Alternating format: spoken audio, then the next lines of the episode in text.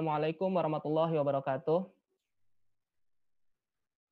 Alhamdulillahirrabbilalamin. Alhamdulillahilladzi anzala sakinata fi qulubil mu'minin liyazdadu imanan ma'a imanihim. Asyhadu an la ilaha illallah, asyhadu anna Muhammadan abduhu rasuluh la nabiyya rasula ba'da. Pertama-tama marilah kita panjatkan puji serta syukur kita kepada Allah Subhanahu wa taala yang berkat timpahan karunia rahmatnya kita dapat bertemu kembali di sesi bincang Ramadan kali ini yang dengan segala daya dan upaya Masjid Salman ITB pun turut juga panitia pelaksananya masih berkomitmen dalam dakwahnya sehingga dapat memfasilitasi kegiatan-kegiatan dakwah di Salman tetap berjalan.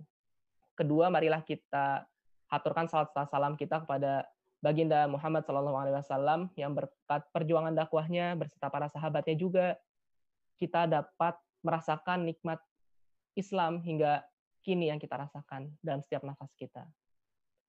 Baik, sebelum uh, saya memulai sesi bincang Ramadan kali ini, mohon izin dulu untuk mengenalkan diri saya. Saya Ihsan Fauzan yang insya Allah akan memoderatori kegiatan bincang Ramadan kali ini. Dan saya merupakan mahasiswa semester 6, masih semester 6, insya Allah bentar lagi selesai. Mohon doanya juga kepada para pemirsa yang dirahmati Allah. Dan insya Allah kali ini bincang Ramadan akan dibawa oleh seorang pembicara yang sudah cukup kondang. Beliau juga sangat banyak kontribusi yang diberikan juga dan ahli lah istilahnya di bidangnya. Nanti siapa saya akan bacakan setelah ini. Mungkin sebelum dimulai, alangkah baiknya kita tilawah terlebih dahulu. Marilah kita simak sari tilawah yang insya Allah akan membawa keberkahan juga pada bincang Ramadan kali ini. بسم الله الرحمن الرحيم ولقد ذرأنا لجهنم كثيرا من الجن والإنس لهم قلوب لا يفقهون بها ولهم أعين لا يبصرون بها ولهم آذان لا يسمعون بها أولئك كالأنعام بل هم أضل أولئك هم الغافلون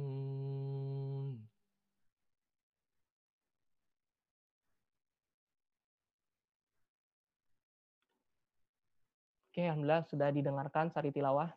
Dan oke, selanjutnya saya akan coba untuk uh, membawakan dulu materi hari ini, insya Allah bincang Ramadan kali ini akan dibawakan oleh seorang tokoh terkenal juga.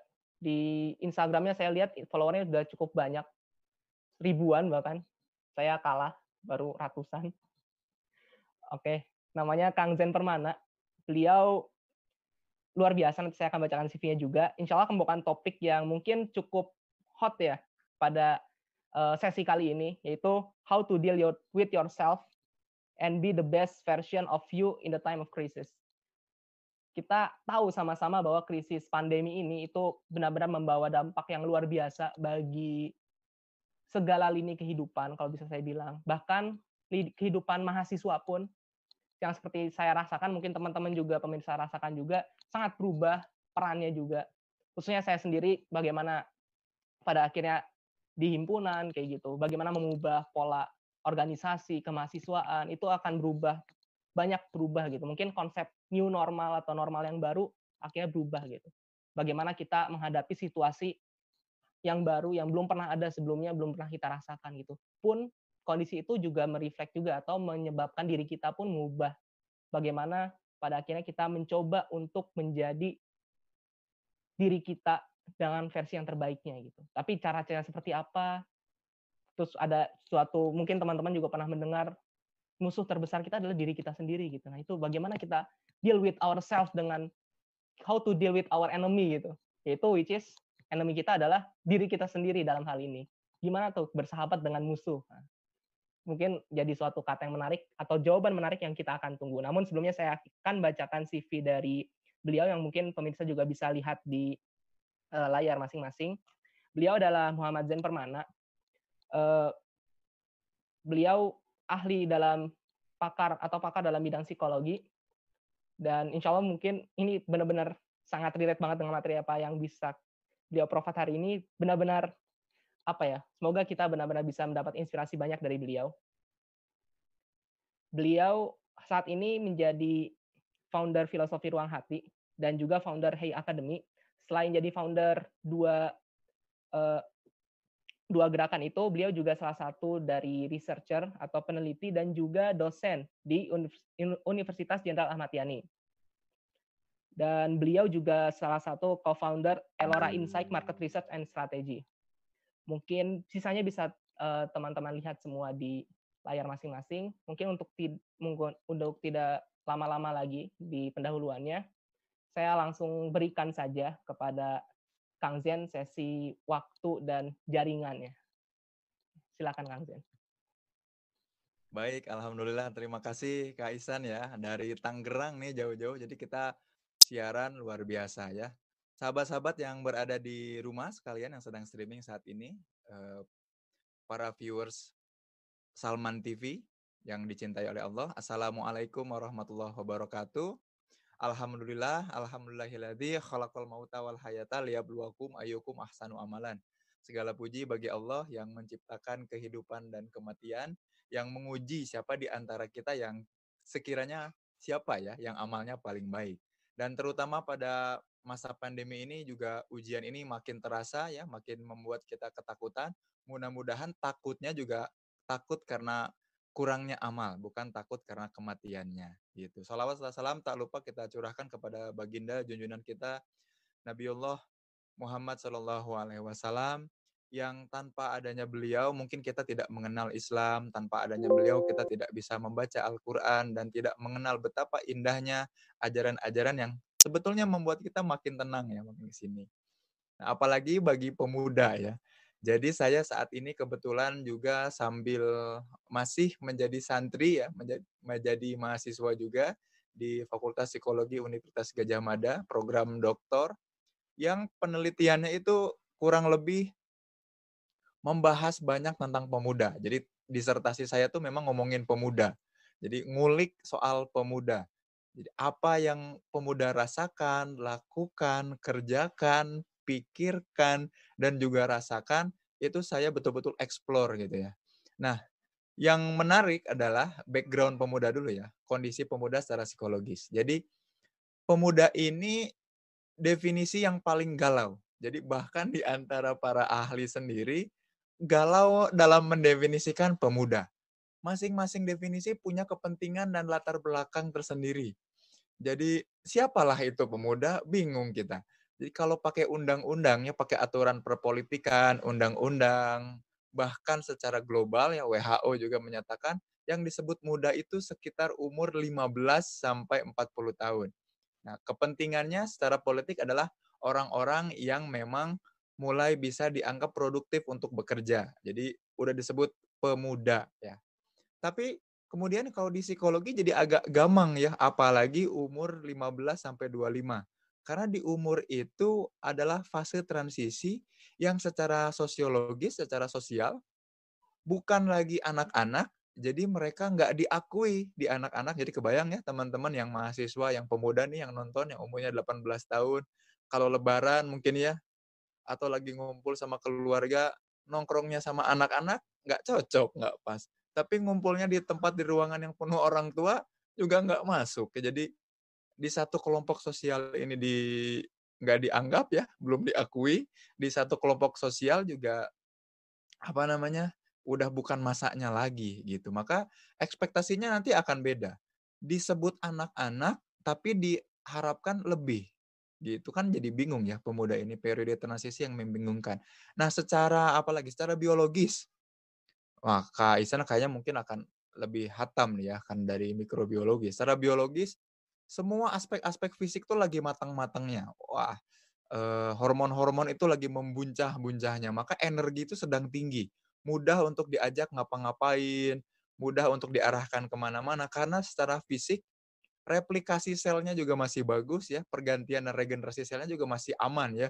Jadi patah tulang cepet sembuh lagi ya, atau luka dikit juga masih kuat. Jadi kuat untuk diapa-apain. Itu masa muda memang masa yang berapi-api ya, kata Bang Roma juga seperti itu.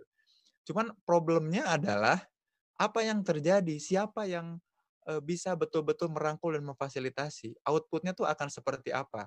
Nah ini yang lucu yang saya temukan gini, Indonesia itu semua mengakui secara global bahwa Indonesia itu sedang diuntungkan sekarang dengan yang namanya bonus demografi. Apa itu bonus demografi? Jadi Indonesia itu sedang panen anak-anak muda. Jadi dibandingkan semua negara di dunia, Indonesia itu akan panen anak muda. Nanti panen benar-benar besar-besarannya itu sekitar tahun 2035 sampai 2040. Di mana jumlah anak muda jumlah usia 15 sampai 40-an tahun jauh lebih banyak daripada di bawah 10 tahun sama di atas 65 tahun. Artinya kita banyak orang-orang yang produktif. Nah, itu selalu digadang-gadang sama pemerintah ya lewat RPJMN, Bapenas bilang bahwa ini merupakan satu keunggulan gitu. Kita punya anak muda yang banyak banget gitu. Seolah-olah punya anak muda ini resource yang bagus. Cuman saya jadi bertanya-tanya, emang anak muda yang seperti apa gitu. Lalu saya lihat data di Jawa Barat, tempat di mana saya tinggal ya, bekerja, eh, berkhidmat, mendapatkan jodoh juga ya di Jawa Barat. Ternyata Jawa Barat di tahun 2018 ada indeks eh, pembangunan pemuda. Jadi hitungannya indeks pembangunan pemuda yang dikeluarkan dari Kementerian Pemuda dan Olahraga. Ternyata Jawa Barat itu peringkat ketiga paling rendah di antara 34 provinsi. Jadi kebayang ya, indeks pembangunan pemudanya paling rendah nomor tiga Jawa Barat itu. Ada yang sesuatu yang salah nih. Dekat dengan ibu kota, juga populer dengan Bandungnya, ibu kota Jawa Barat yang konon disebut dengan kota kreatif.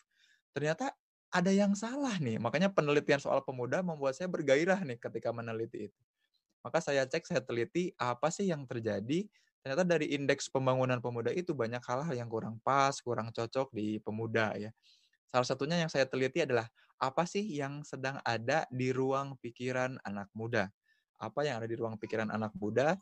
Saya dapetin data dari seribu orang pemuda umur antara 18 sampai 25 tahun dengan rata-rata sekitar 20 20,5 tahun. Berarti antara 20 sama 21 rata-rata saya tanya apa sih yang memenuhi ruang pikiran kamu gitu ya. Yang paling sering terngiang-ngiang dalam pikirannya apa? Jawabannya menarik. Jadi eh, kebanyakan itu yang paling memenuhi ruang pikiran hampir nyaris di 30% adalah bagaimana caranya bisa dekat mempunyai atau memiliki pasangan. Ya, jadi urusannya tuh hubungan romantis. Jadi kalau di dalam psikologi itu bilangnya romantic relationship. Yang lucu lagi, 20% tuh bilang apa? Uh, 20% itu bagaimana caranya bisa move on dari mantan. Jadi tetap hubungannya sama romantic relation.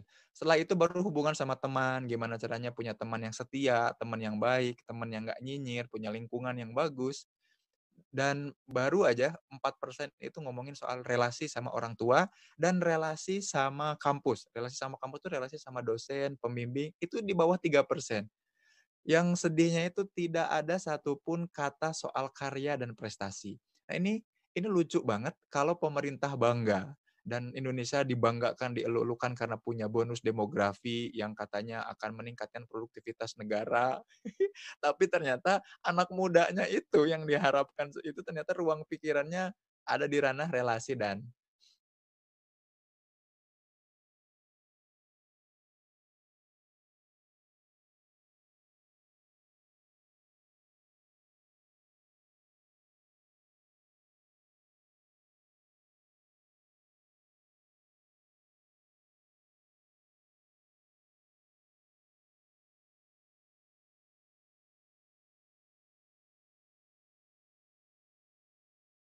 di pemuda tuh sama banget. Di sekitar 600-an. Kalau Kak kan udah mending ya. Ketika mulai saya sharing soal ini nih, soal relasi, ternyata pendekatan ini paling cocok ke anak muda. Ya, ngomongin apa itu toksik, ngomongin bucin, ngomongin mager, santuy, tipe-tipe gitu, gimana caranya menarik perhatian. Eh naik follower sampai ribuan dan sekarang alhamdulillah udah di atas 10 ribu lah ya bisa swipe up kalau Instagram itu. Artinya ternyata yang saya bawakan itu relate sama anak muda. Ya memang kita bisa mengoptimalkan potensi anak muda lewat relasi. Lalu saya teliti lebih lanjut, nah ternyata ada satu hal, satu keunggulan yang penting yang harus diketahui. Jadi keunggulan anak muda itu adalah satu dorongan alamiah, yaitu dorongan untuk mengeksplorasi, mengeksplor. Jadi apa pun yang ada di sekitarnya, anak muda ini paling senang untuk explore itu. Jadi to explore something. Jadi pengen banget nge-explore sesuatu. Itu yang pertama ya. Itu itu kuncian utama buat senang mengeksplor. Nah, yang kedua bukan alamiah anak muda tapi uh, ini tren generasi yang sekarang adalah bahwa pengalaman atau experience itu lebih penting. Jadi pengalaman itu penting. Jadi kalau anak muda zaman dulu zaman generasi kelahiran tahun 80-an, sebelum 80-an, yang lahirnya tahun 80-an atau sebelum 80-an, kepemilikan itu penting. Jadi punya motor itu penting. Punya bendanya itu penting. Nanti punya rumah itu penting ya. Tapi buat anak zaman sekarang, yang penting itu mengalaminya. Jadi nggak usah punya, tapi sempat nyobain dan bisa foto dengan itu, nge-share di video soal itu, itu udah cukup. Jadi nggak usah punya, tapi bisa mengalami, itu udah bagus. Jadi exploringnya itu sesuatu yang bisa dia alami. Nah, dua itu sebetulnya modal awal di mana kita bisa melakukan sesuatu dari situ. Cuman, cuman, nah, yang jadi masalah itu adalah nanti anak muda yang keren dan nggak keren ini terbagi atas dua tipe. Yang pertama, anak muda yang gagal, yang mudah galau, yang kemudian di masa depannya tidak sukses, adalah anak muda yang kemudian merasa berhak untuk mendapatkan. Ya. Ini bahaya nih, anak muda yang merasa berhak untuk mendapatkan. Jadi tipe-tipe gini ngerasa kalau aku udah ngelakuin ini, bikin ini, uh, sudah nyampe ke tahap ini, kayaknya aku pantas untuk mendapatkan. Nah, ini tipe-tipe anak muda yang nyebelin banget. Contohnya contohnya di mahasiswa aja. Jadi ketika dia udah bayar uang kuliah, dia ngerasa udah pantas masuk di satu kampus, satu jurusan, maka ketika duduk di kelas, dia ngerasa berhak dapetin sesuatu dari dosennya.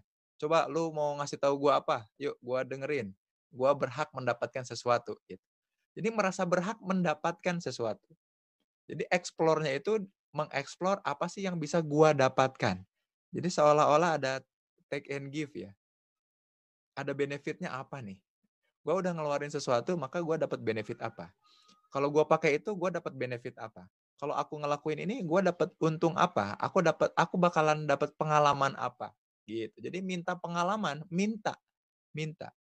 Makanya mulai eh, apanya? Mulai generasi ini mulai jadi generasi yang unik ya. Jadi ini ini yang yang lucu nih uh, istilah generasi millennials itu disampaikan oleh para peneliti ketika mem mencoba memahami satu angkatan kerja baru. Jadi ada angkatan kerja baru yang perilakunya tuh beda banget dari angkatan sebelumnya. Nah, ini para peneliti dan ahli bilang itu sebagai generasi millennials. Nah, tapi setelah generasi millennials, generasi ini bikin namanya sendiri. Jadi kalau generasi millennials itu e, nama yang disematkan oleh para ahli ya dan para tokoh, para peneliti, tapi generasi yang baru ini setelah millennials mereka malah memberi nama generasi mereka sendiri. Yang artinya ada kreativitas, ada satu istilahnya apa ya? dorongan di mana ini tuh gue loh, ini generasi gue. Dan ini hanya terjadi di Indonesia. Generasi ini menyebut generasi mereka dengan nama generasi rebahan. Ini nama yang orang-orang tuh kompak. Satu generasi ini tuh seriusan setuju bahwa mereka ini bagian dari generasi yang mereka sebut sendiri namanya. Bahkan generasi sebelumnya itu kan dikasih namanya itu sama para tokoh, para ahli, para akademisi. Katakanlah generasi jangkis 70-an. Itu bukan mereka yang bilang, tapi para tokoh. 80-an tuh generasi disco. Bukan mereka yang bikin istilah itu, tapi para tokoh dan para ahli sosiologi yang bilang itu. Generasi 90-an nyebutnya generasi MTV atau angkatan 90-an ya. Mulai muncul MTV gerakan-gerakan itu ya. Angkatan 2000-an juga ya disebut millennials itu kan sama para tokoh. Di generasi inilah, generasi 2015 2020-an ini, generasi ini menyebut diri mereka sendiri. Mereka punya istilah untuk mereka sendiri. Generasi rebahan. Yang value utamanya itu dua, yaitu mager dan santuy. Jadi mager dan santuy adalah value kita bersama. Maksudnya gimana mager dan santuy? Jadi saya saya meneliti ini menarik banget ya. Penelitiannya menggunakan metodologi etnografi. Saya datang masukin ke anak muda, nongkrong bareng anak muda. Jadi orang tuh akan maklum ketika misalnya gini, bro, jalan yuk, kita makan yuk, keluar. Ah, enggak ah, mager. Oke, seolah-olah nggak ada tantangan lagi. Jadi si orang yang ngajak itu ngerasa maklum dan ngerasa wajar, tahu sama tahu ketika ada orang yang bilang mager, oh oke, okay, aku ngerti perasaanmu. Jadi mager itu seolah-olah jadi value yang orang sama-sama tahu. Itu nggak ada di generasi sebelumnya. Generasi sebelumnya itu nggak punya istilah itu. Ya paling ada adapun generasi yang bikin istilah itu generasi 90-an ya, ada istilah BT, ya nggak?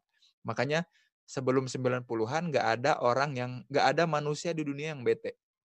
Kenapa? Karena istilah bete belum ada. Nah, gara-gara anak 90-an ada istilah bete, cengli, solider, itu macam-macam. Di sekarang itu orang itu mager itu jadi satu apa ya? Satu pemakluman, pembenaran bahwa gue mager ah.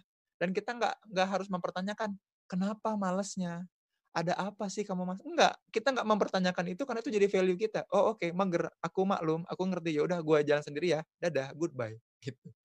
Mager dan santuy, apa-apa tuh harus slow, santuy gitu ya.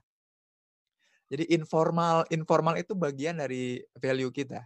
Jadi sesuatu yang formal, prosedural itu bukan lagi kita banget, bukan lagi anak muda banget, gitu. Itu apakah sesuatu yang buruk? Menurut saya dan hasil penelitiannya enggak. Itu ciri khas yang justru poin plus dari generasi sekarang. Nah, masalahnya mau seperti apa nih gitu. Nah, saya kembali ke yang dua tipe tadi. Tadi masuk ke dua tipe ya. Yang pertama, anak muda dengan tipe yang merasa berhak. Nah, orang-orang yang mager dan santuy akan mencari apa siapa yang paling bisa ngasih dia pengalaman terbaik. Kalau di itu mau bisa ngasih dia pengalaman terbaik, maka dia bisa berangkat dan gak akan mager. Gitu. Kalau bisa ngasih pengalaman terbaik, oke okay, gue berangkat. Makanya dosen yang asik, guru yang asik sekarang yang bisa ngasih pengalaman eksperiensial yang baik. Gitu. Yang asik, yang menyenangkan tuh bukan yang pinter. Tapi ternyata yang lucu, yang menyenangkan, yang bisa ngasih pengalaman belajar yang asik. Ngerti enggaknya belum tentu ya, karena masih ada Google, masih bisa googling, tapi dia butuh pengalamannya itu. Dan ngerasa ya itu agak sulit untuk menjaga adab ya. Apa itu adab? Eh, kemampuan untuk menyesuaikan diri terhadap apa dan siapanya kurang bisa menempatkan diri lah generasi muda sekarang. Karena ya ya harusnya lu ngerti gua dong gitu. Lu yang ngerti gua gitu. Itu generasi eh, apa tipe pertama dari anak muda. Nah ada tipe kedua yaitu adalah yang penting berbuat atau mengerjakan sesuatu. Jadi anak muda sekarang kan tadi kata kunci utamanya adalah eksplorasi yang pertama, eksplorasi untuk gua dapetin apa. Nah, ini yang senang banget ngulik-ngulik gua bisa dapet apa ya. Makanya banyak YouTuber pemula yang baru enam bulan, lima bulan tiba-tiba dapat AdSense banyak gitu ya. Terus eh, tahu banget celah-celah untuk dapetin sesuatu. Untuk ngulik sesuatu tuh gampang. Jadi eksplorasinya ini dipakai untuk mendapatkan sesuatu. Nah, anak muda tipe kedua, eksplorasinya ini digunakan untuk membuat atau menjalankan sesuatu. Nah sayangnya yang tipe kedua ini lebih sedikit daripada yang pertama. Lebih banyak anak muda yang ngerasa aku berhak loh mendapatkan sesuatu dibanding eksplorasinya untuk melakukan sesuatu, untuk membuat sesuatu. Nah ini teman-teman yang harus diwaspadai banget. Ketika saya meneliti ini ternyata anak-anak muda kita, teman-teman kita, sahabat-sahabat di sekitar kita bisa jadi lebih pengen untuk oke okay, kalau gue ngelakuin ini kira-kira gue dapat bakalan dapat apa? Kira-kira untungnya buat gua apa? Kalau banyak untungnya dan gua senang dan asik di situ, oke. Okay. Bukan mengeksplorasi dari resource yang saya punya, dari apa-apa yang saya punya, gua bisa bikin apa ya, gitu. Nah, jadi anak muda sekarang itu ngerasa sulit untuk bisa menerima kesalahan dan kegagalan. Kenapa? Karena semua serba instan. Jadi ngecek dari pengalaman orang lain bahwa kegagalan itu bukan untuk dicoba, tapi untuk ditonton. Jadi dia pengen tahu orang lain gagal apa, aku nggak mau ngelakuin itu. Maka cek deh YouTube, blog, atau apa pun yang ada di Instagram, tutorial ataupun orang-orang yang share tips-tips kegagalan atau share bagaimana caranya melakukan sesuatu, itu laku banget dan ditonton bertahan. Dibandingkan tontonan selain itu. Jadi anak muda sekarang itu salah satunya adalah gemar melakukan skip. Jadi ada istilah skip, skip kuliah, skip film, skip nonton. Sulit banget untuk bertahan lebih dari satu menit kalau ternyata si video atau tontonannya itu tidak menarik perhatiannya. Karena itu generasi yang ngerasa gue berhak dapetin sesuatu yang lebih dari ini. Gak asik, skip. Gak asik, skip. Bahkan dosen pun di skip ya, mata kuliah pun di skip. Sorry ya, gue skip dulu. Gue skip dulu ah makan nasi goreng gitu. Ngerasa berhak untuk mendapatkan kenikmatan lain. Skip ini salah satu value lain juga, tapi nggak separah value mager dan santu ya. Skip ini jadi salah satu jalan ninjaku gitu ya kalau anak muda sekarang tuh bilangnya gitu. Skip ini jalan ninjaku. Ada aja istilah-istilahnya. Jadi apa sih yang perlu dilakukan? Value apa yang perlu dilakukan? Nah, apakah generasi ini menyalahi banget generasi Rasulullah Wasallam di zaman zaman dulu? Enggak juga. Tiap-tiap zaman ada fase-fasenya. Kalau di bahasa filsafat itu ada Z gaze, ada pancaran zamannya masing-masing. Ya, ya memang beda generasi, beda pancaran zaman juga. Termasuk juga generasi kita bukan berarti generasi muda ini sangat jauh dari dari nilai Islam. Kalau jauh dari budaya Arab saat itu iya, tapi belum ber, apa tidak berarti bahwa ini tuh jauh dari nilai Islam. Enggak juga. Yang masih bisa dieksplor adalah tadi kemampuan anak muda untuk bereksplorasi itu masih poin positif. Yang kedua, tinggal mengarahkan bagaimana eksplorasinya ini ke arah perbuatan atau membuat sesuatu. Dan menjadikan kegagalan itu hal yang biasa aja. Enggak apa-apa kok gagal gitu. Yang jangan itu jangan sampai kita kebanyakan anak muda yang eksplorasinya tuh gue dapet apa ya? Gue bisa um, mengalami apa ya? Gue dapet untung apa? Nah jangan ke situ, tapi kira-kira mendingan bikin apa ya? Nah keberbuat apa ini loh yang kurang.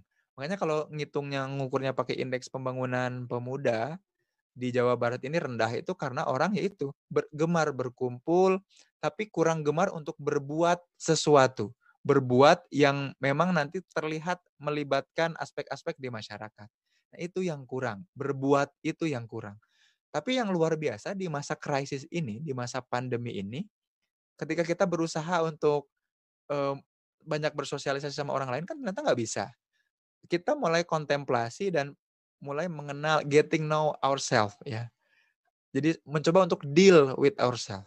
Nah, cara untuk deal ourselves adalah kita pada saat pandemi ini otomatis jadi refleksi diri, mengeksplorasi diri. Terpaksa untuk ngeeksplor apa-apa yang diri ini bisa lakukan. Karena bosen. Kalau dulu kan enak ya, semua tuh serba datang ke kita. Semua serba datang ke kita. Sekarang nggak bisa tuh karena pandemi ini. Memang Allah perkenankan ya, Masya Allah untuk itu. Jadinya kita masih bisa untuk mengeksplor itu. Apa yang bisa gue lakukan kalau nggak gue bosen nih, bisa mati mager. Jadi mager itu tadinya value, sekarang, duh, gue nggak bisa nih kalau mager. Maka eksplorasinya adalah membuat sesuatu, berbuat sesuatu. So how to deal with yourself, buat khusus buat anak muda, adalah gimana caranya untuk bisa mengeksplorasi pilihan-pilihan yang ada sekarang, mengeksplorasi pilihan-pilihannya untuk jadi karya, untuk ada barangnya, untuk jadi produk. Kalau enggak, teman-teman yang anak muda ini akan bablas ya, akan jatuh, akan ambiar ke jurang krisis namanya. Ngerasa tidak punya opsi, ngerasa tidak jadi diri sendiri lagi, dan ngerasa kehilangan koneksi sama orang lain, padahal sebetulnya kehilangan koneksinya sama diri sendiri. Jadi ngerasa butuh hubungan terus sama orang lain, ngerasa kesepian terus, padahal yang benar itu adalah dia nggak terkoneksi sama dirinya. Dia nggak kenal dirinya, Kenapa nggak kenal dirinya? Ya karena dia kurang banyak berbuat, kurang banyak menghasilkan karya, kurang banyak yang bisa dilihat dari dia. Nah itu yang harus mulai dibangun. Nah generasi sahabat zaman dulu itu dilihat dari karya. Mereka berlomba-lomba untuk mencari itu. Apa itu? Eh, fastabikul khairat itu. Berlomba-lomba untuk berkontribusi dan bermanfaat. Seperti lombanya Sayyidina Abu Bakar dan Umar dalam berlomba-lomba memberikan sedekah. Ya. Seperti berlomba-lombanya eh, Sa'ad bin Ubadah dengan anaknya Qais bin Sa'ad dalam memberikan sedekah juga. Seperti halnya berlomba-lombanya Utsman bin Affan dengan Abdurrahman bin Auf juga dalam bersedekah. Maka sekarang, sekarang ini komunitas-komunitas di Bandung, wah luar biasa sedang gemar-gemarnya memberi gitu. Bahkan kemarin yang ngeprank juga ya, yang masuk penjara sekarang itu ngepranknya juga dalam balutan dalam konteks ngasih. Karena ternyata kontribusi itu sekarang jadi kebutuhan sendiri. Pengalaman untuk ngasih, untuk memberi, ini jadi satu hal yang bagus. So explore yourself, apa yang kira-kira bisa kita kasih. Kalau nggak bisa ngasih apa-apa, hmm, teman-teman akan krisis ya akan masuk ke jurang krisis, kehilangan opsi, mulai kesepian. Nah, kesepian inilah yang akan nganterin teman-teman ke jurang yang lebih parah yang namanya depresi itu. Nah, itu yang bahaya banget yang perlu diperhatikan sama teman-teman ya. Jadi bagaimana Islam memandang ini? Yang pertama adalah Islam memandang besar kontribusi. Jadi tidak ada yang tidak dilihat kecuali itu, kontribusi itu. Jadi para sahabat, generasi sahabat itu mungkin bisa jadi kehilangan banyak hal di zaman jahiliyahnya sebelum hijrah dan pindah berislam, tapi tidak kehilangan semangat untuk berkontribusi. Orang itu selalu berlomba-lomba berkontribusi. Jadi saya pernah baca sirah ya di Al-Bidayah wa Nihayah. Biasanya ketika kumpul dengan Rasulullah, tiba-tiba ada seorang yang datang terus bilang gini, aku sesungguhnya seorang yang sedang safar ya, sedang berperjalanan jauh, dan aku butuh untuk tempat tinggal karena bekalku habis. Gitu. Itu di depan jamaah, di depan Liko, sedang kumpul bersama. Lalu ditanya sama uh, Rasul, biasanya kalau Rasul bertanya ke atau menawarkan ke jamaah, artinya Rasul sedang kekurangan juga, sedang tidak luang juga. Kira-kira ada nggak di antara kalian yang menolong saudara kita ini? Gitu. Nah kalau uh, ada, maka ya orang tuh di situ sahabat-sahabat tuh pasti berlomba-lomba untuk menolong berkontribusi. Jadi yang disyaratkan atau yang di isyaratkan oleh Islam, generasi yang bagus adalah generasi yang senantiasa mau untuk berkontribusi. Generasi yang senantiasa mau untuk berkontribusi. Itu yang pertama. Nah, itu dari segi sosialnya. Nah, sekarang mulai masuk ke segi personal nih ya, bahasan terakhir. Jadi aku secara individu harus seperti apa? Gue secara personal tuh harus ngapain supaya bisa uh, betul-betul mengeksplorasi opsi-opsi ini. Secara personal mesti ngapain. Nah, uh, saya senang banget kalau ngomongin pemuda itu surat Al-Hasyr ya ayat 18. Uh, ya ayyuhalladzina amanu taqullaha wal tanzur nafsum ma qaddamat ligot. Itu surat luar biasa ya, keren banget. Jadi Allah ngajak orang yang beriman untuk bertakwa kepada Allah dan mempersiapkan. Nah, seolah-olah itu sayangnya terjemahan bahasa Indonesia-nya gitu ya. Padahal yang aslinya itu meminta kita wal tanzur nafsu maqaddamat ligot itu meminta kita untuk aware terhadap apa-apa yang dilakukan oleh kita saat ini untuk bekal di hari esok yaitu hari akhirat. Jadi Allah itu di situ minta kita untuk aware untuk aware terhadap apa yang kita lakukan di hari ini sebagai bekal untuk hari akhirat nanti, di hari esok kebanyakan orang tuh jadi mempersepsi ayat itu sebagai e, dorongan supaya kita untuk merencanakan, bikin rencana. Enggak, justru Islam tuh minta kita jangan merencanakan. Gitu. Jadi cocoknya anak muda tuh jangan banyak merencanakan. Anak muda itu cocoknya fokus ke apa yang terjadi saat ini, aware dan waspada tentang kejadian saat ini, dan apa yang bisa dilakukan saat ini sebagai bekal kita untuk hari esok. Gitu. Itu yang penting. Jadi bukan diminta untuk merencanakan hari esok, bukan. Tapi diminta untuk aware, waspada terhadap apa-apa yang terjadi saat ini, dan cepat-cepat ngasih kontribusi di situ. Kira-kira kontribusinya bisa nggak nih membuat kita ngeklaim bahwa kontribusi ini bisa jadi bekal untuk di hari esok tuh maksudnya hari akhirat. Gitu. Itu yang yang harus dilakukan secara personal. Jadi buat teman-teman, para pemuda ya, mahasiswa-mahasiswa yang perlu teman-teman lakukan adalah aware saat ini, mindful. Tinggallah di saat ini. Jangan mikirin trauma masa lalu karena dia udah berlalu. Jangan mikirin hal-hal yang ada di masa depan karena belum tentu terjadi. Jodohku di mana, aku kerjanya apa nanti. Jangan mikirin nanti. Mikirin saat ini aja. Kita lagi ada di mana, bersama siapa, apa yang bisa kita lakukan saat ini supaya berkontribusi dan jadi bekal di hari di hari akhirat ntar. Itu yang bikin kita sehat mental fokusnya here and now, saat ini dan sekarang. Kalau kita mikirin masa lalu, lalu lalu dipikirin sekarang, stresnya bukan cuma masa lalu, stresnya juga sekarang, liar jadinya. Ya, kita mikirin masa depan, di bawah dipikirinnya saat ini masa depannya belum terjadi, pusingnya saat ini. Liar sekarang ya, siapa jodohku, kira-kira bentuk hidungnya seperti apa. Dipikirin sekarang, aduh, nah bilahnya ngapain gitu. Maka fokusnya hari fokusnya hari ini. Itu. Yang kedua, anjuran Islam buat personal, buat diri kita adalah ayat 19-nya. Ya, wala takunu kalladzina wala takunu kalladzina janganlah engkau masuk kepada masuk pada golongan janganlah engkau masuk kepada golongan orang-orang yang nasulloha, lupa sama Allah. Jadi jangan kita sampai lupa sama Allah. Jangan sampai kita lupa sama Allah. Ansahum akan dibuat lupa kalian anfusahum terhadap diri kalian sendiri. Jadi kalau kita lupa sama Allah, maka kita akan dibuat lupa sama Allah terhadap diri kita sendiri.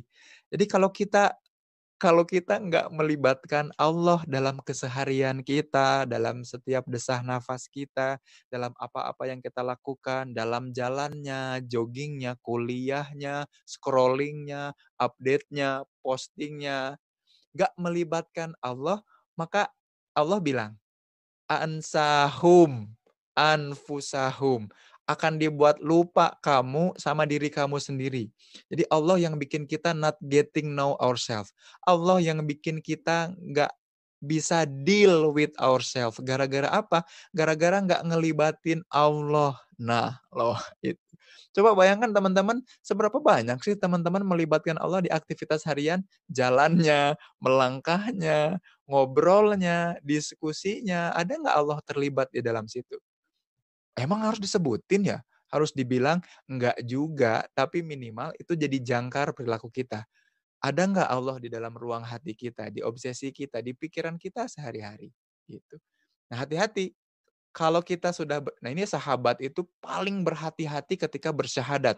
Makanya Abu Jahal nggak mau bersyahadat, makanya disebut bodoh, disebut jahil, Abu Jahal. Padahal kalau di Quraisy itu dia dijulukinya eh, Abul Hakam, seseorang yang hakim, yang adil, yang cerdas. Tapi ketika ditawari oleh Rasul, maukah engkau aku ajarkan sebuah kalimat yang membuat engkau bisa berkuasa atas kaum Arab dan Ajam, ya non Arab? Wah, mau dong. Apa itu? Apa itu Muhammad? Kata Abu Jahal. Kata Rasul bilang, katakanlah ashadu an la ilaha illallah wa ashadu anna Muhammadur Rasulullah. Gak mau. Kenapa? Ada karena ada kalimat la ilaha illallah ilah. Nah, ilah ini bahasa yang diterjemahkan oleh bahasa Indonesia sebagai Tuhan ya. Padahal kalau diterjemahkan secara bahasa Arabnya, terminologinya itu terminologi psikologis.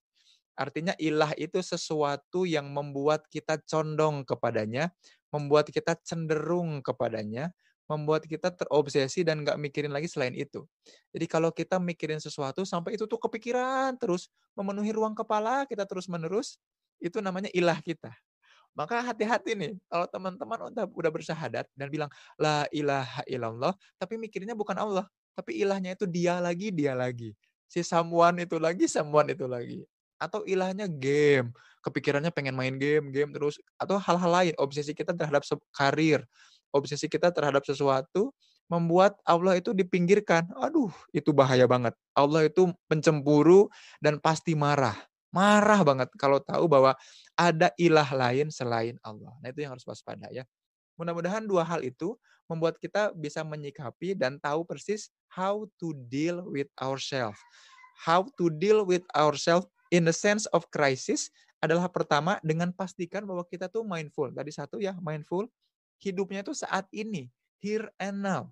Tidak di masa lalu, tidak ke masa depan, sekarang.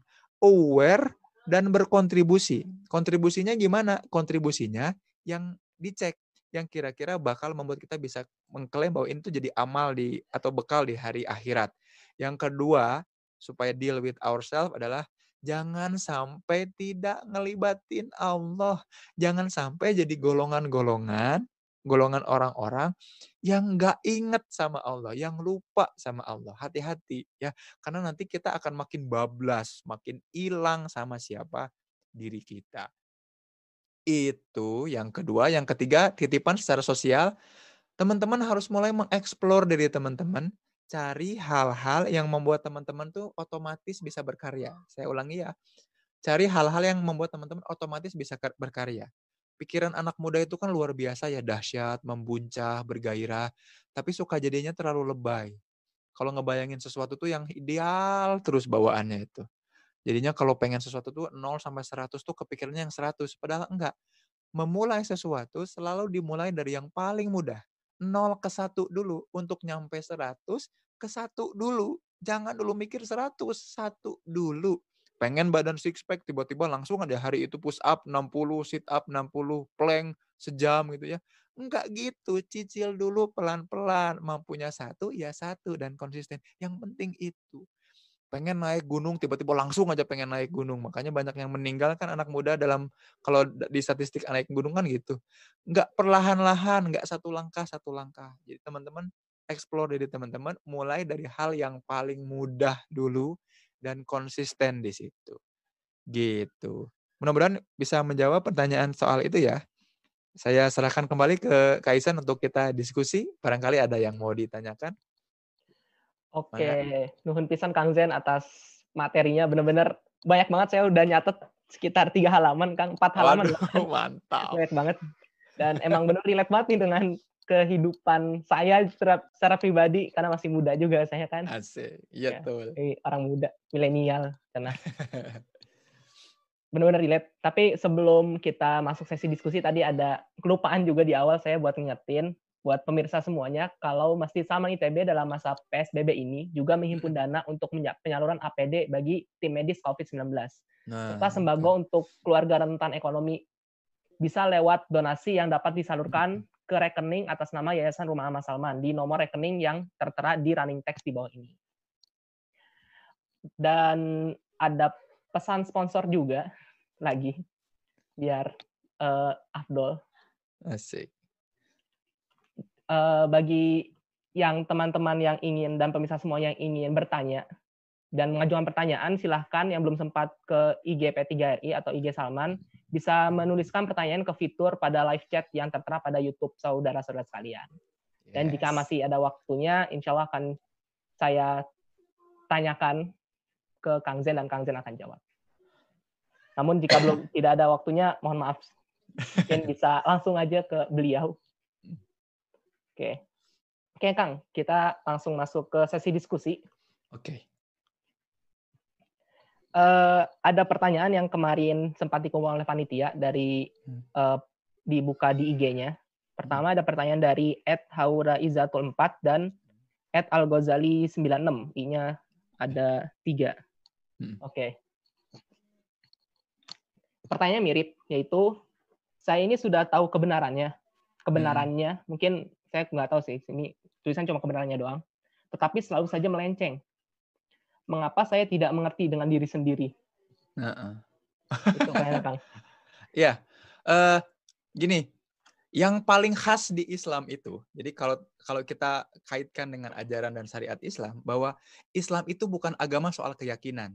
Maka saya paling nggak suka ya kalau ada yang orang-orang atau kelompok-kelompok tertentu yang bilang, e, kalau beragama itu ya jangan di ranah publik dong, di ranah privat. Biarkan diri kita yang tahu. Urusan itu kan urusan kamu dengan Tuhanmu, jangan bawa-bawa orang lain. Islam tuh nggak ngajarin gitu. Islam tuh bukan ranah privat. Islam tuh bukan keyakinan dalam pikiran. Islam tuh adalah perbuatan, jalan hidup. Jadi dia harus mewujud di kenyataan. gitu. Nah, ini termasuk soal diri, soal diri. Aku tahu kebenarannya, aku tahu apa yang benar, apa yang enggak gitu ya. Apa aku sudah tahu apa yang meyakinkan tentang diriku, tapi kalau itu tidak mewujud di kenyataan, ya sama sekali nggak ada namanya. Ya. Walaupun Allah menilai niat kita ya inamal a'malu biniat dan itu juga masuk dalam satu kebaikan kalau niatnya kita juga baik, tapi kalau tidak mewujud di kenyataan, ya itu juga percuma gitu. Maka Islam itu agama di mana apa-apa yang kita yakini yang membuat kita yakin harus mewujud di kenyataan gitu. Jadi mudah-mudahan teman-teman yang punya keyakinan, punya iman, punya kepercayaan, punya kepercayaan mana wujudnya di kenyataan itu seperti apa? Mana Islamnya kamu? Gitu. Mana yakinnya kamu sama Allah? Mana gitu? Itu harus mewujud di kenyataan. Nggak bisa. Islam ini agama perbuatan. Makanya akhlak aslama. Dia membawa keselamatan. gitu. Bukan agama keyakinan, yang diam di rumah, yang beribadah sujud-sujud aja. Enggak. Selalu perintah sholat itu kan dibarengi dengan perintah zakat ya, perintah sosial. Karena iman dan perbuat iman itu iman dan perbuatan itu satu paket itu nggak bisa dipisahkan gitu Kaisan. Oke. Nuhun pisan Kang atas jawabannya. Jadi kalau saya ambil iman tuh nggak cukup dengan niat doang, tapi yes. iman tuh butuh diimplementasikan. Betul. Oke.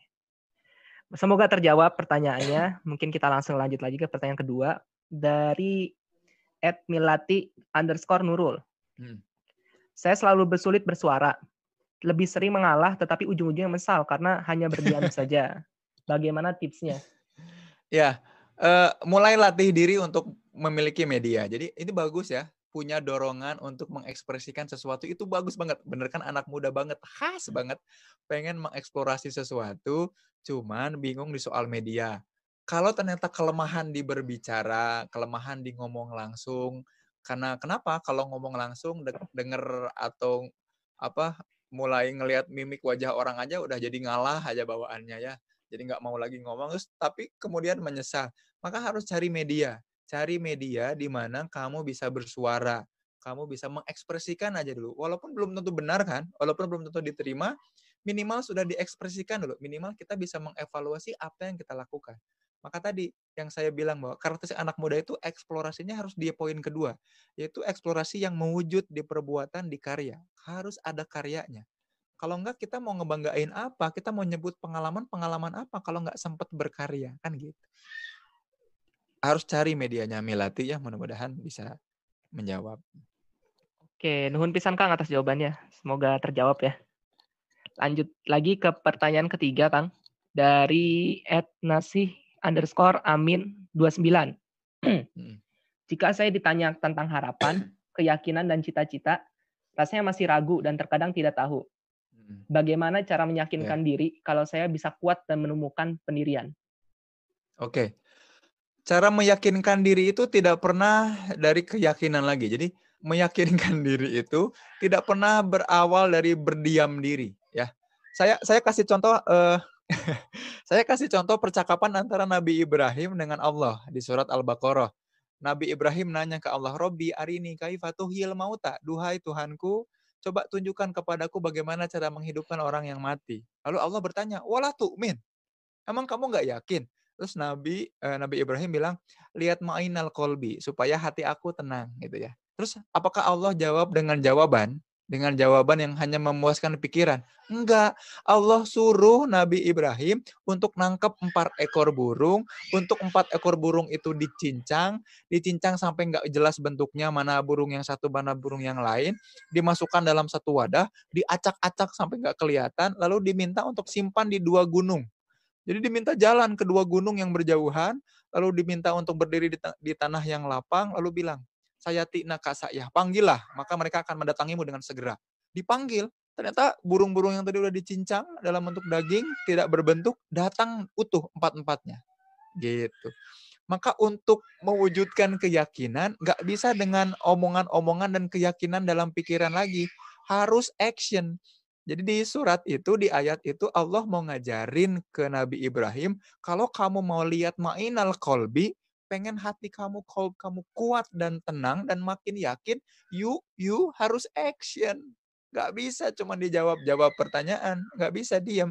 Harus ada action. Nah dengan action itu kita bisa mengevaluasi. Oh iya ya, bener yang ada di pikiran ya. Bener yang ada di harapan. Gitu, brother. Oke. Nun pisang Kang lagi jawabannya. Ini ada lagi masuk pertanyaan dari YouTube ini banyak banget pertanyaannya jujur aja Kang.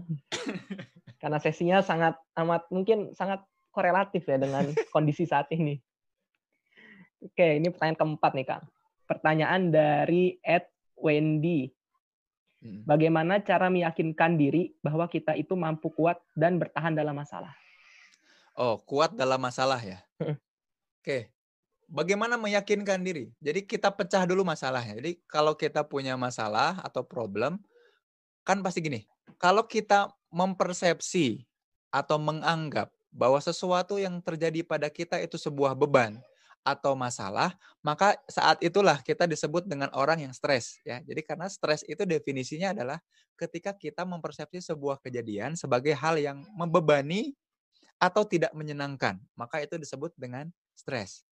Apa yang perlu kita lakukan saat stres? Memang saat stres membuat kita otomatis tidak yakin. Kenapa tidak yakin? Ya karena kita terserang pikirannya, perasaannya, fisiknya. Bener gitu, gue bisa nggak ya? Nah, apa yang perlu dilakukan? Yang perlu dilakukan adalah pertama, sadari apa sumber masalahnya.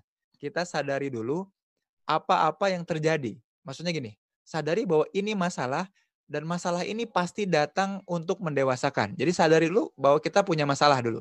Sorry, sorry. Bukan punya sumber, tapi sadari punya masalah. Kadang-kadang orang tuh nggak nyadar bahwa dia punya masalah. Nganggap itu baik-baik aja atau lebih milih untuk menghindari si masalah. Nah, untuk tadi yang nanya, ini keren banget udah sadar masalahnya. Tinggal ke poin kedua, sudah sadari punya masalah. Yang kedua adalah melakukan identifikasi.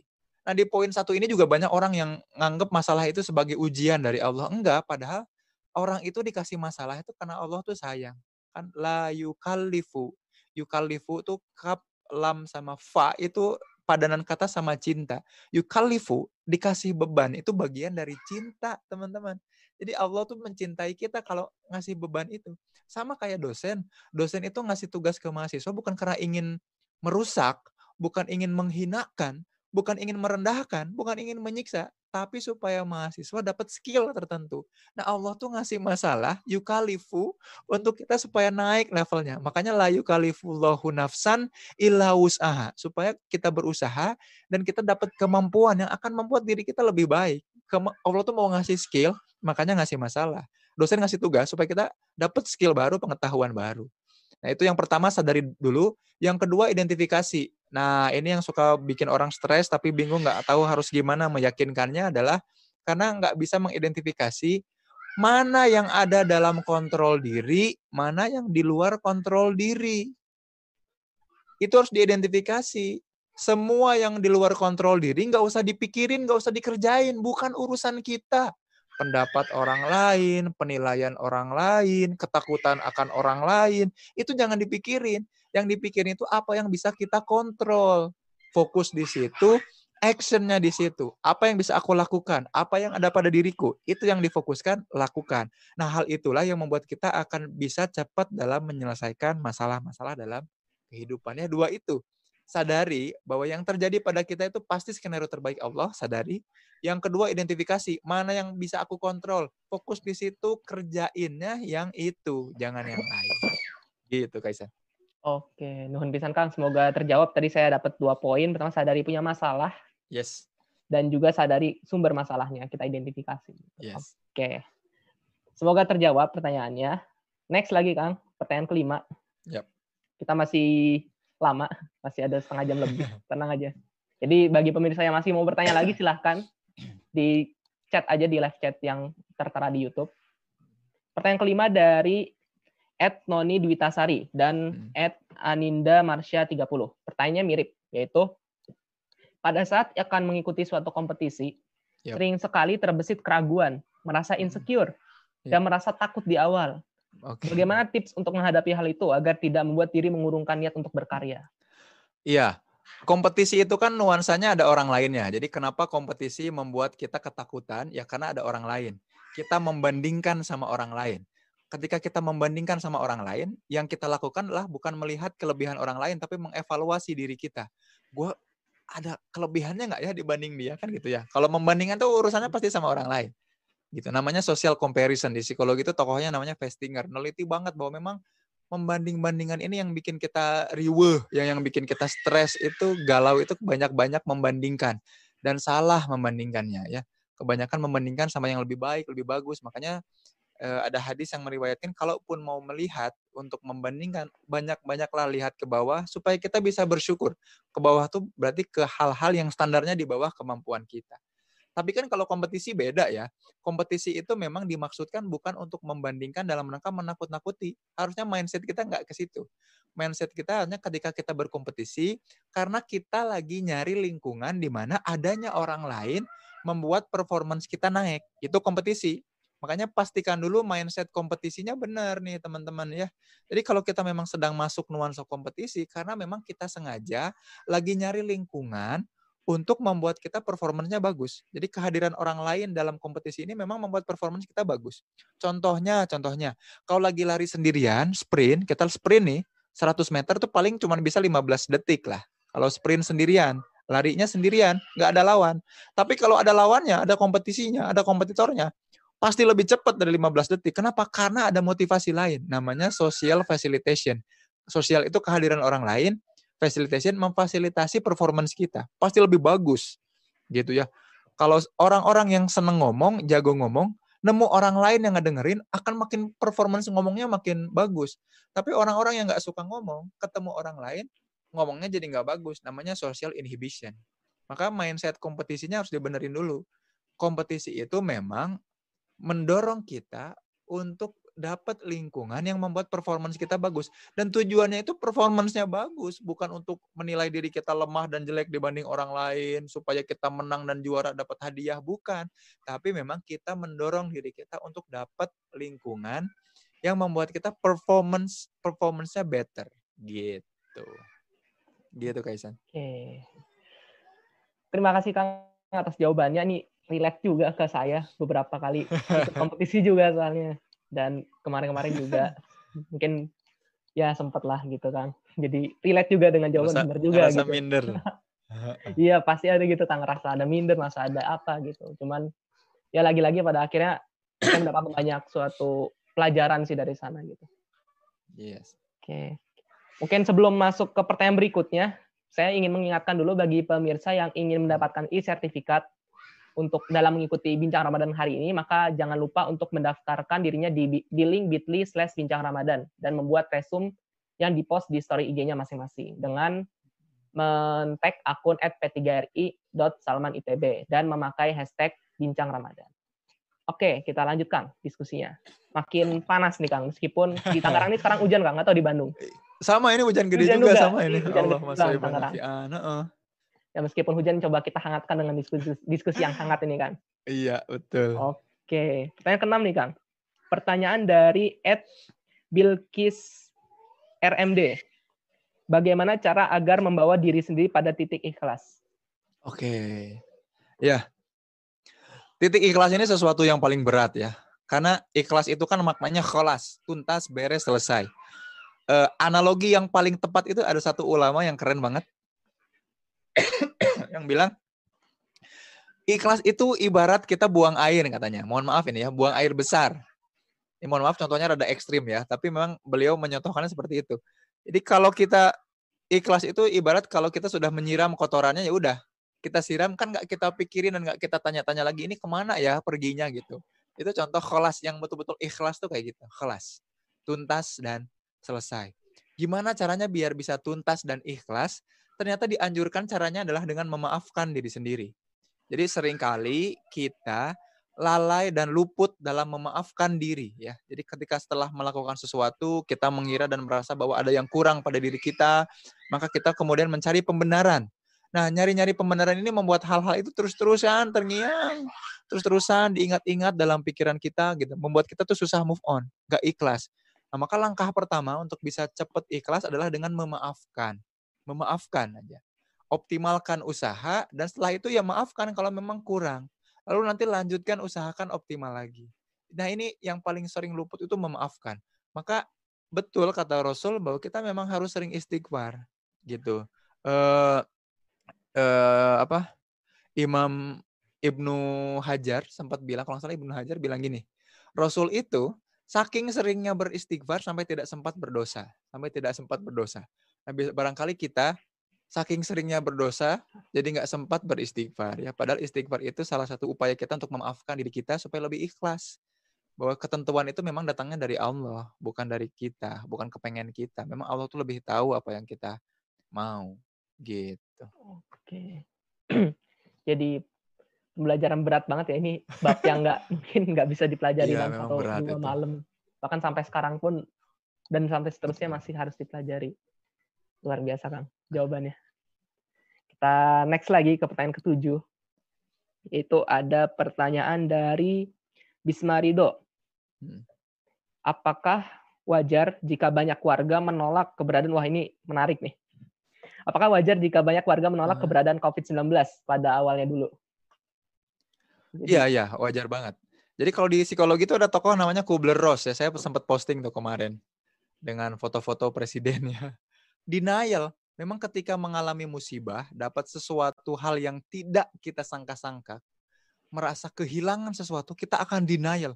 Ah, nggak mungkin. Ini pasti cuma mimpi. Ah, coba cubit dong. Ini pasti bohong. Enggak, nggak bener. Ini ah nggak mungkin gitu. Contohnya kehilangan orang-orang tercinta, keluarga ya. Dan ini hal yang sangat wajar wajar banget, wajar banget, wajar banget. Sampai Rasulullah Shallallahu Alaihi Wasallam juga mer- merasakan hal yang sama. Jadi tahun itu disebut dengan tahun tahun Amul Husm. Rasul itu harus kehilangan orang yang sangat dicintainya, yang sangat setia menemani ya Allah Ibunda Khadijah. Dan di tahun yang sama dengan meninggalnya Ibunda Khadijah juga kehilangan orang yang melindungi di di kabilahnya ya untuk melindungi Rasulullah, yaitu pamannya Abu Talib itu kehilangan yang luar biasa besar sampai sampai sampai Rasulullah masih ragu apakah Abu Talib meninggal dalam keadaan Islam atau enggak. Ya, ragu nih. Makanya ini bingung, ini ragu apa enggak? Makanya di tengah keraguan ini, di tengah kegalauan ini Rasul masih nggak bisa terima bahwa Abu Talib itu meninggal dalam keadaan kafir ya. Maka Rasul buru-buru berdoa kepada Allah. Ya Allah ampuni Abu Talib, ya Allah ampuni pamanku Abu Talib. Ditegur sama Allah dalam surat, saya lupa suratnya. Tapi kalimatnya gini, di Quran tuh bilang, Inna tahdi man ahbabta. Sesungguhnya, inna, sesungguhnya ka, engkau ya Rasulullah SAW, la tahdi, nggak bisa ngasih hidayah man ahbabta kepada siapa-siapa yang kau cintai. Inna Allah yahdi, sesungguhnya Allah yang bisa ngasih hidayah, mayyasha, kepada siapa pun yang yang uh, beliau kehendaki. Jadi Rasul pun ditegur bahwa beliau tuh bukan orang yang bisa ngasih hidayah, Allah yang bisa ngasih hidayah. Gitu. Maka bisa jadi ya itu tadi kita juga mungkin awal-awal dalam menghadapi musibah ketakutan itu denial, denial ya, mengelak, menolak sebagai proses yang alamiah dan wajar. Padahal ya memang bala atau penyakit itu memang Allah sudah jaminkan memang akan terjadi pada kita ya wala nabluwannakum bisaiim akan memang dikasih kepada kita itu sesuatu yang bentuknya bala yang tidak terduga-duga bentuk musibah minal khaufi ya ketakutan dan lain-lain macam-macam kan minal khaufi wal ju gitu. kelaparan itu macam-macam gitu jadi wajar banget tapi segera survive segera move on kembali kepada Allah dan istighfar aja gitu bilang kolu inna lillahi wa inna ilaihi rojiun gitu insya Allah mudah-mudahan ya tadi dengan melibatkan Allah dengan bilang inna lillahi kita kembali ke apa ke ketenangan gitu Oke. Ya, nuhun pisan Kang jawabannya. Relate juga masalah denial dan segala macam yang postingan Kang Zen juga saya sempat ngeliat juga yang itu ada foto presidennya. Dan ujung-ujungnya kalau nggak salah berdamai ya Kang. berdamai nyuruh berdamai Berdamai dengan situasi gitu. uh, uh, acceptance akhirnya Acceptance gitu. Oke, oke. Semoga apakah itu wajar juga Kang jangan-jangan? Wajar juga ya berdamai dengan situasi.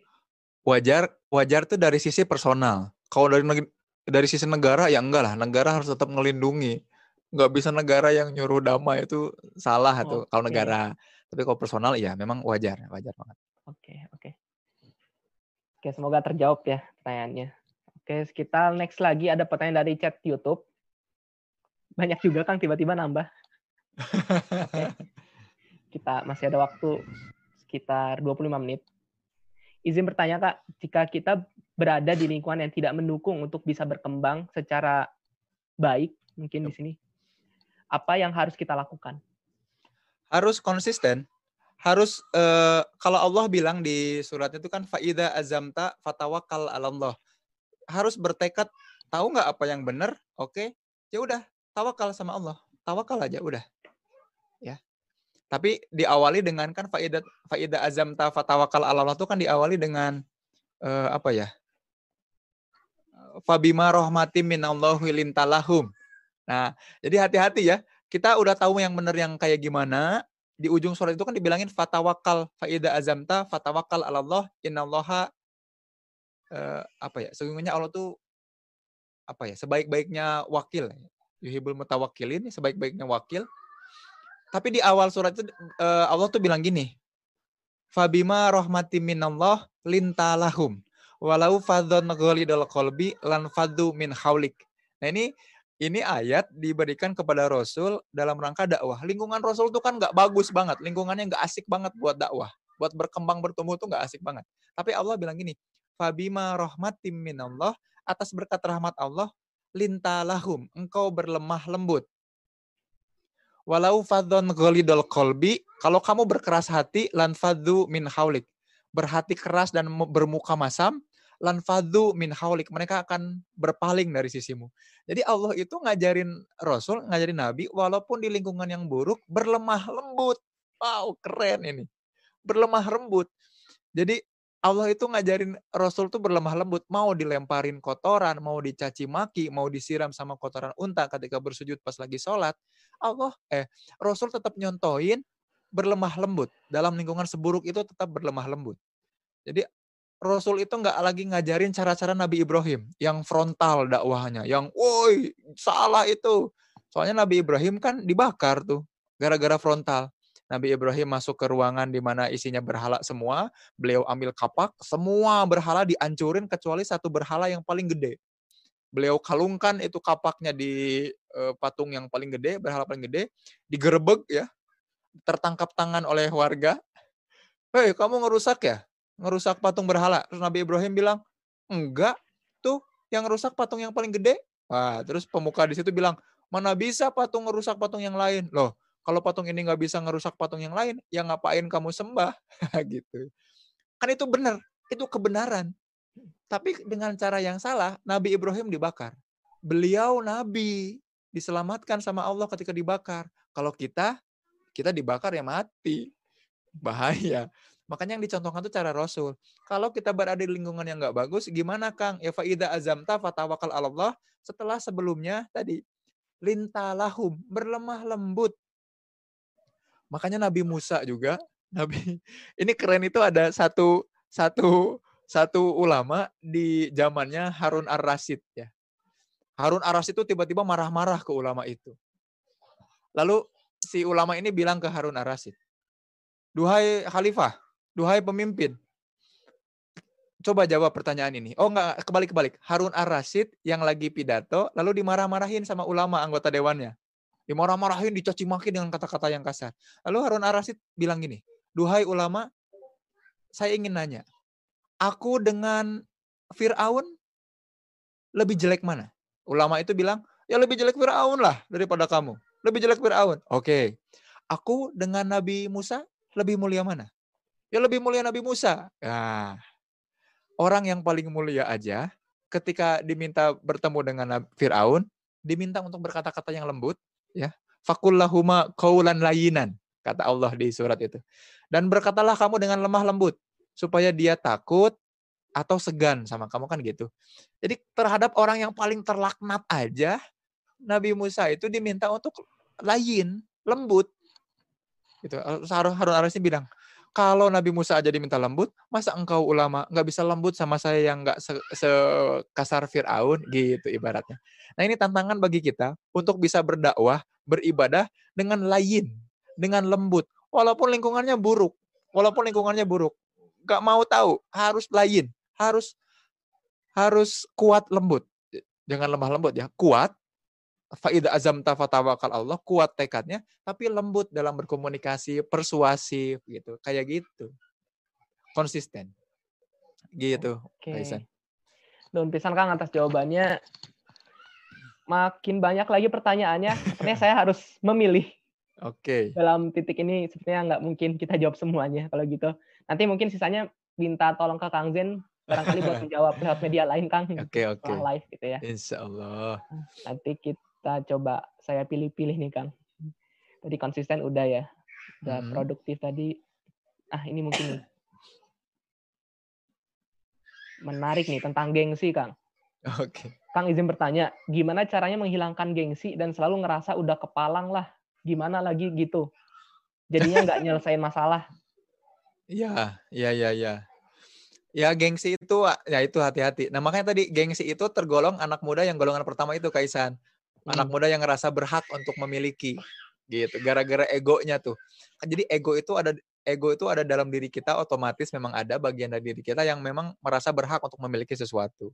Gengsi itu salah satunya. Jadi kita berhak untuk mendapatkan perlakuan, ngerasa berhak untuk diperlakukan seperti apa. Padahal kalau dipikir-pikir lagi, siapa kita lah dibandingkan Allah ya di hadapan Allah tuh nggak nggak jauh beda dari bubuk rengginang di kaleng kongguan ya kita bukan apa-apa mudah banget disapu ya. Aduh bubuk banget kita. Makanya itu yang harus mindset yang harus betul-betul ditanamkan. Makanya tadi eh, apa penutup saya di tiga itu adalah kan salah satunya yang nomor dua itu selalu libatkan Allah supaya apa? Supaya kita sadar bahwa posisi kita itu memang hamba. Nggak pantas gengsi itu. Aduh nggak pantas banget. Malu sama Allah kalau gengsi. Malu banget kita. Tuh bukan apa-apa bukan siapa-siapa. Nggak pantas kita dapat da- sesuatu yang kita pengen kecuali memang Allah yang mewujudkannya gitu obat gengsi itu itu Oke, nun pisang Kang, jadi obat gengsi adalah ingat kepada Allah mungkin ya Kang ya. yes Bukan mungkin sih, pasti Kang, harus Kang. Oke, nun pisang Kang jawabannya. Coba kita cari lagi pertanyaannya yang menarik nih. Hmm. Oke, ini tentang semangat nih. Ada pertanyaan lagi. Anak muda tuh penuh Hmm. semangat, Kang. Bagaimana semangat tersebut bisa diiringi dengan ketulusan? Jadi kalau hasil kurang dan tidak Oke. dihargai, kita tidak akan kecewa. ya itu yang berat ya makanya tadi tipsnya yang tiga tadi sebetulnya yang pertama pastikan kontribusi ya yang kedua pastikan melibatkan Allah yang ketiga adalah eh, mulai dari yang mudah gitu tiga itu aja diulang-ulang otomatis insya Allah yang tadi itu pasti akan eh, teratasi. Yang tadi itu kan karena kita nggak melibatkan Allah nggak orientasinya nggak ke kontribusi orientasinya tadi balik lagi ke anak muda yang merasa berhak untuk mendapatkan. Itu waspada banget hati-hati. Itu sih tiga langkah tadi aja yang di awal. Kontribusi pastikan kontribusi di saat ini untuk bekal akhirat nanti. Yang kedua adalah pastikan libatkan Allah dalam apa pun yang dilakukan. Yang ketiga selalu mulai dari yang mudah gitu. Itu. Oke. Oke, Nun Pisang Kang atas jawabannya. Kembali lagi ke tiga prinsip tadi ya Kang yang dikasih yes oleh Mas Materi. Nah, ada lagi nih Kang, menurut saya menarik ini. Mungkin tentang klaim-klaim pencapaian Kang. Kita Oh, coba oke. baca ya. Bagaimana respon kita bila target yang diberikan atasan kita sudah tercapai? Tapi hasil tersebut diklaim sebagai pencapaian rekan dalam kompetisi.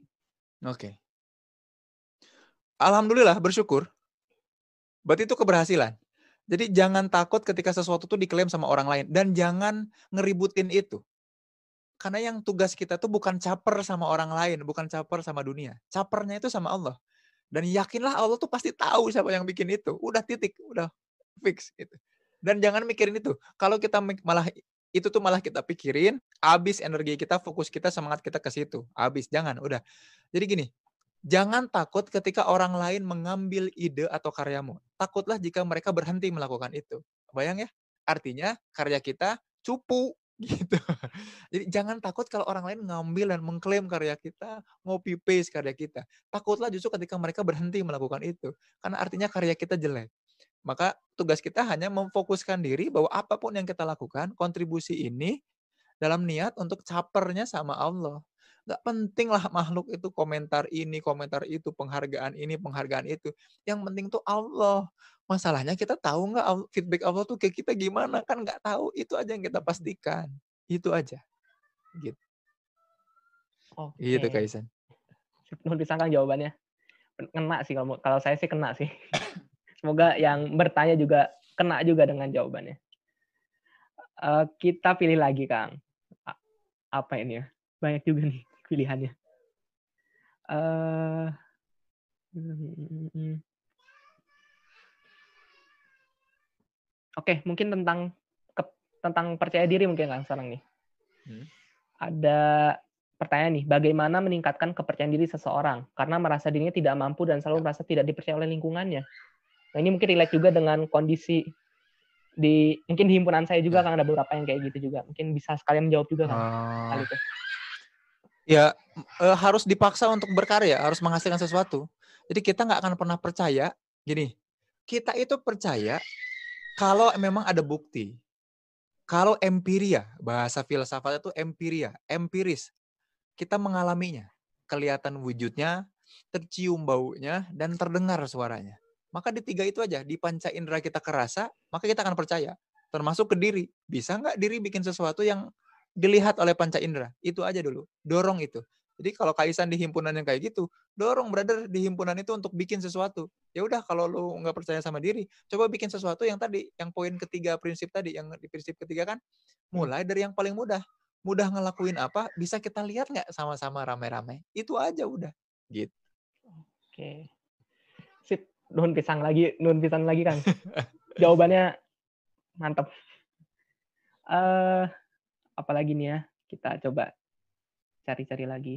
Ini jadi sesi berat bagi moderator sebenarnya milih jawaban kayak gini. Pertanyaannya banyak. Alhamdulillah antusias Kang kalau gitu Kang. Alhamdulillah. Hmm, mungkin karena udah 5.18, coba ini jadi pertanyaan terakhir aja ya Kang. Nanti langsung closing statement aja. oke. Oke. Siap. dalam situasi WFH ini ada beberapa pandangan bahwa semakin melakukan banyak aktivitas semakin produktif. Arti produktif itu sebenarnya bagaimana? Bagaimana idealnya Oke. produktif bagi seorang pelajar atau mahasiswa saat ini? Oke. Idealnya jadi produktif itu sederhana. Produk produktif pokoknya sesuatu yang ujungnya aktif itu kan sifat. Jadi sifat di mana kita itu mampu untuk melakukan atau membuat sebuah produk. Tadi balik lagi sama seperti pertanyaan sebelumnya. Produk itu apa? Sesuatu yang bisa kita lihat, kita empiria, kita rasakan, kita lihat, kita cium baunya, kita dengar, itu produk. Maka kalau yang dibilang produktif itu gimana ya menghasilkan produk? Kalau sebagai pelajar, oh nggak apa-apa kok. Pelajar juga kan manusia harus ada produk juga tetap apa yang bisa kita bikin apa yang kita bisa buat hasil belajarnya apa dan justru lebih enak orang yang belajar pelajar ya. Kalaupun salah dan gagal enak kan tinggal bilang oh maaf masih belajar. Belajar. daripada orang yang udah bekerja atau berkarya bingung mereka. Kalau gagal udah nggak akan kepake gitu. Mending justru dari mulai pelajar ini dari sebagai mahasiswa ini kita coba semuanya bikin sesuatu. Kalau berhasil orang apresiasi dan bisa jadi kebaikan buat kita keberkahan. Kalau enggak ya kan tinggal bilang. Namanya juga belajar gitu Oke, makasih Gitu, banyak Kaisan. Kang atas sesinya, diskusinya cukup panas, cukup hangat meskipun hujan ya Kang suasananya tapi iya bener di sini menghangatkan gitu Kang. Jujur aja jadi banyak banget insight yang saya dapat juga secara pribadi Kang. Yang semoga insya Allah bisa bisa Alhamdulillah. juga buat teman-teman. Mungkin eh karena tinggal 10 menit lagi Kang, mohon maaf juga Yes. bagi teman-teman semua pemirsa sekalian yang belum sempat Mm-mm. pertanyaan belum terjawab, mungkin bisa langsung eh, ke Kang Zen saja atau bagaimana nanti silahkan nanti langsung saja ke Kang Zen lewat IG-nya atau Yes. mungkin lewat mana nih Kang enaknya. Bisa lewat IG atau nanti saya simak di channel YouTube-nya untuk coba di kolom chatnya nanti akan saya reply. Oke, Kalau bisa ya, tapi nanti cek dulu. oke siap. Nanti minta tolong ya Kang. Kasihan nih banyak juga yang bertanya ternyata. Yes, yes, siap. Oke, kita alhamdulillah sudah masuk di sesi penghujung acara di Bincang Ramadan kali Hmm. ini. Mungkin sebelum saya simpulkan catatan saya sebanyak lima halaman. Cukup Nambah banyak. jadi lima. Jadi lama. Mungkin bisa langsung akan kasih closing statement atau penutup dalam diskusi kali Oke. ini. Baik, alhamdulillah. Terima kasih teman-teman semua yang sudah sangat antusias ya. Kelihatan banget eh, pemudanya gitu ya. Ini keren banget. Jadi yang ingin saya sampaikan sebetulnya gini. eh, jangan pernah kita menganggap bahwa kita ini berada pada dimensi atau lingkungan yang beda banget dengan zaman Rasulullah. Sesungguhnya mirip banget semirip-miripnya baik itu karakter maupun sifat zamannya. Yang membedakan adalah bagaimana penghayatan kita. Maka penghayatan kita harusnya penghayatan yang eksploratif tadi. Karena eksplor ini adalah modal utama kita. Mengeksplor itu modal utama kita. Anak muda itu memang dikasih Allah itu jiwa-jiwa, naluri-naluri untuk senang mengeksplor sesuatu. Nah, hati-hati. Explore inilah yang harus kita ajak mengeksplor untuk membuat sesuatu, yaitu membuat karya tadi. Nah, gimana caranya? Gimana panduannya? Yang pertama tadi yang saya bilang adalah gimana caranya kita selalu aware dan sadar akan diri kita saat ini, here and now, dan ketika sudah sadar kasih kontribusi di situ ya sadari dan berkontribusi sebagai langkah pertama langkah keduanya sadari dan kontribusi apa pun yang kita lakukan itu harus melibatkan Allah. Karena sekalinya tidak melibatkan Allah, Allah akan membuat kita jadi orang-orang yang fasik, yaitu orang-orang yang tadi lupa sama diri kita. Ya ulaika humul fasikun itu yang tadi yang lupa untuk melibatkan Allah jadi lupa sama dirinya. Dan yang ketiga, jangan muluk-muluk teman-teman. Kita semangatnya gede, semangatnya banyak, tapi kalau setting goals jangan jauh-jauh. Yang dekat aja dulu dan konsisten, itu yang lebih penting ya. Rasul juga senang yang konsisten. Ya. Istiqomah itu kan dekat, yang perlahan, yang pelan-pelan, tapi terus diulang-ulang. Nah, makanya mulai dari yang mudah itu langkah kunci yang ketiga. Dan mudah-mudahan kita bisa mendekat dan Allah dekatkan sama lingkungan dan orang-orang yang membuat kita menjalankan ketiga langkah tadi supaya menjadi pemuda yang ideal, bisa deal with ourselves apalagi di masa-masa krisis seperti ini. Wallahu a'lam bishawab. Hatur nuhun pisan terima kasih ya. Oke, nuhun pisang Kang. Jazakallah khair. Semoga apa yang disampaikan Amin. oleh Akang diberkahi Allah Subhanahu wa taala. Amin ya Allah ya rabbal alamin. Dan akhirnya masuk ke sesi terberat bagi moderator, menyimpulkan. Oke. Bismillah semoga bisa disimpulkan. Jadi karena tadi diskusinya cukup banyak di awal kita dengan topik how to deal yourself and be the best version of ourselves in this time of crisis. Bagaimana pada akhirnya kita bisa berkontribusi di sana orientasinya bukan tentang akhirnya diri kita doang gitu, tapi tentang orang-orang lain yang bisa kita dampak apa yang bisa berikan kita apa yang dari diri kita ini bisa kita berikan apa sih buat orang gitu. Khususnya krisis ini gitu. Karena krisis ini tidak bicara tentang satu orang atau dua orang, kita semua kena gitu. Kita semua pada akhirnya terdampak pada hal ini gitu. Pada akhirnya kita sedang mungkin ada beberapa orang yang denial akhirnya menolak gitu. Akhirnya ada orang ada pihak-pihak juga yang akhirnya mencoba berdamai dengan situasi seperti itu ya Kang ya. Gitu. Tapi oke okay lah, itu banyak respon publik, banyak respon secara personal pun pada akhirnya atas krisis ini yang terjadi karena ini benar-benar sudah krisis yang level level global bahkan gitu. Dan tadi kajiannya masuk ke arah pemuda. Pemuda bisa apa sih? Dan tadi juga sempat dibilang bahwa pemuda ini penuh dengan kegalauan. Bahkan orang yang mendefinisikan pemuda pun galau gitu, mendefinisikan seperti apa. Karena banyak sekali hal-hal yang membingungkan dan mungkin itu yang jadi kegalauan dalam pendefinisian. Banyak sekali definisi yang pada akhirnya hadir. Tapi pada akhirnya ada suatu uh, cakupan besar tentang definisi pemuda pada saat ini itu generasi milenial yang bahkan konotasi penamaan itu sendiri dinamakan sendiri oleh generasi milenial itu sendiri sebagai generasi rebahan yang tadi Kang bilang ya. Itu mungkin daya imajinatifnya, daya nalar, daya kreativitasnya sangat amat tinggi sehingga berani mendefinisikan sebagai sebagai generasi rebahan gitu. Ada dua kategori yang tadi akan sampaikan itu mager dan santuy yang pada akhirnya jadi pembenaran gitu. Dan bentuk-bentuk informal lainnya yang jadi ciri khas generasi saat ini. Tapi bukan itu bukan berarti itu tidak baik, tapi itu jadi suatu istilahnya apa ya? Kalau mungkin saya di himpunan menyebutnya kondisi kondisi real gitu ya, kondisi aktual gitu Kang. Yang itu akhirnya coba dibuat suatu uh, bagaimana itu jadi suatu bargaining position atau posisi-posisi yang akhirnya uh, kita bisa masukin, akhirnya bisa mengubah suatu role-role apa sorry uh, peran-peran yang bisa dimasukin sehingga pemuda itu teroptimalkan perannya gitu. Tadi pada akhirnya ada dua tipe yang disebutkan. Pertama merasa berhak mendapatkan sesuatu, pemuda merasa seperti itu dan ada juga tipe yang penting berbuat dan menjalankan sesuatu. Berarti orientasinya pada dampak. Tapi pada tipe yang kedua ini masih sedikit skalanya. Nah, itu yang jadi suatu fokus bagaimana menciptakan itu, menciptakan pemuda-pemuda yang paham perannya masing-masing bisa berdampak bagi orang-orang lain selain kita juga gitu. Dan pada akhirnya itu jadi inputan bagi diri juga, diri sendiri juga gitu, seperti itu. Nah, dan mungkin tadi relate juga kepada generasi Rasulullah yang mungkin kita pahami juga bersama bahwa generasi ini generasi yang terbaik pada memang jadi generasi terbaik namun kita tadi juga sempat jadi satu insight juga benar kita memang jauh dari budaya Arab saat itu karena kondisi tantangannya berbeda pada saat ini. Mungkin kalau misalnya kita pahami dengan lingkup skema dakwah tantangan dakwahnya berbeda gitu. Umat-umat yang kita hadapi itu berbeda. Teknologi pada zaman ini berbeda dengan teknologi pada zaman kafilah Arab uh, seperti zaman dahulu gitu. Dan tapi meskipun budayanya berbeda nilai Islam ini belum tentu nah Islam ini hadir yang saya pahami juga sebagai Islam itu sendiri adalah suatu cakupan yang besar gitu, nggak cuma tentang aspek ngatur sholat, ngatur puasa gitu, tapi ini the way of life gitu. Ini dah jalan ninjaku mungkin ya, kalau bahasa pemudanya gitu. Gitu. Karena ini mencakup aspek-aspek yang benar-benar lengkap, komprehensif, dan memang inilah panduan hidup. Dan inilah jalan ninjaku, asik. Nah, tadi concern pembahasannya kepada satu pertanyaan sih, gimana maksimal potensi dan potensi eksplorasi yang menjadi satu ciri khas juga bagi pemuda saat ini, dan orientasi berbuat untuk berdampak. Ada tiga tips yang diberikan oleh Kang Zen. Pertama, kita orientasi kepada bekal akhirat. Pertama itu.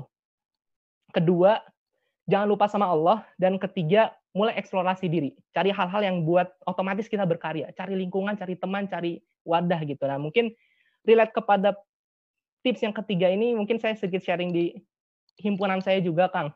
Mohon maaf, mungkin pemirsa juga mungkin jadi apa ya bahan inspirasi juga bagi teman-teman. Karena saya merasa juga dan teman-teman yang di himpunan saya juga merasa bahwa basis keilmuan ini saya kan mikrobiologi Kang dari himpunan mikrobiologi. Dan ini memang menjadi apa ya istilahnya ya kami belajar tentang virus belajar tentang uh, epidemiologi penyebarannya dan vaksinnya juga gitu. Nah ini benar-benar relate dengan materi perkuliahan kalau misalnya kita cuma pendem doang, lalu bagaimana? Sedangkan pada saat ini masyarakat tuh butuh informasi. Masyarakat tuh butuh informasi yang cepat, tanggap, saintifik, jelas, dan no hoax gitu. Karena banyak sekali hoax-hoax yang beredar yang pada akhirnya membuat masyarakat bingung gitu. Dan pada akhirnya di sini kami mencoba memiliki suatu peran dan mengambil berani mengambil satu langkah bahwa inilah peran kita dan kita harus ambil. Yuk kita maksimalkan teman-teman dan alhamdulillah teman-teman saya juga saya terima kasih juga, juga buat teman-teman yang lain, khususnya bagi teman-teman di himpunan saya juga yang akhirnya mau dan itu menjadi suatu inspirasi juga buat teman-teman yang lain bahwa sebenarnya pemuda tuh bisa gitu. Gak cuma mungkin alhamdulillah dengan saya punya potensi di keilmuan mikrobiologi, tapi mungkin teman-teman punya potensi lainnya gitu yang bisa digali dan bisa diberikan, gak cuma ditahan oleh diri sendiri gitu. Dan itu pada akhirnya potensi pengembangan dan eksplorasi diri itu akan hadir dan akhirnya kita menjadi the best version of ourselves. Sedikit mengutip perkataan dari seorang tokoh, Kang, bahwa seorang pemuda itu ini bukan perkataan saya, Kang, tapi perkataan dari seorang tokoh yang saya kenal gitu.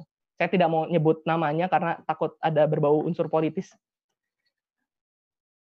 Pemuda itu tidak menawarkan masa lalu karena pemuda itu minim masa lalu, minim pengalaman karena pemuda saat ini masih banyak pengalaman. Tapi pemuda itu menawarkan masa depan. Seperti itu kan kira-kira katanya. Mungkin itu sebagai penutup dari saya.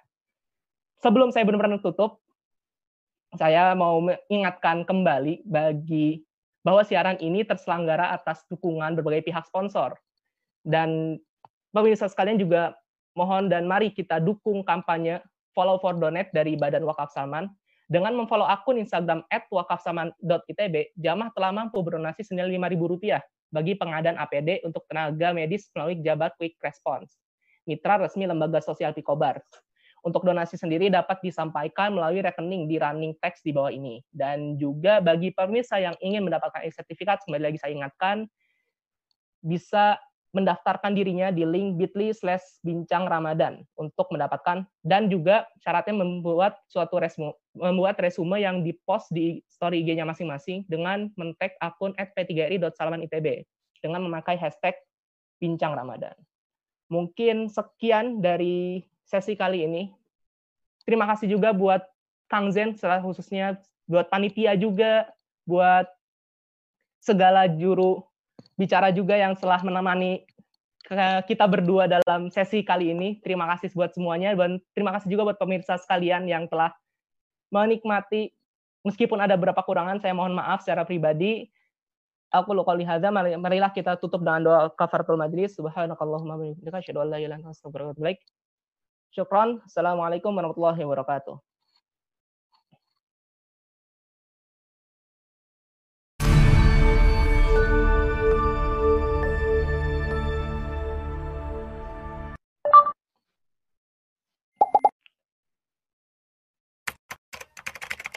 Oke, udah Kang. Alhamdulillah.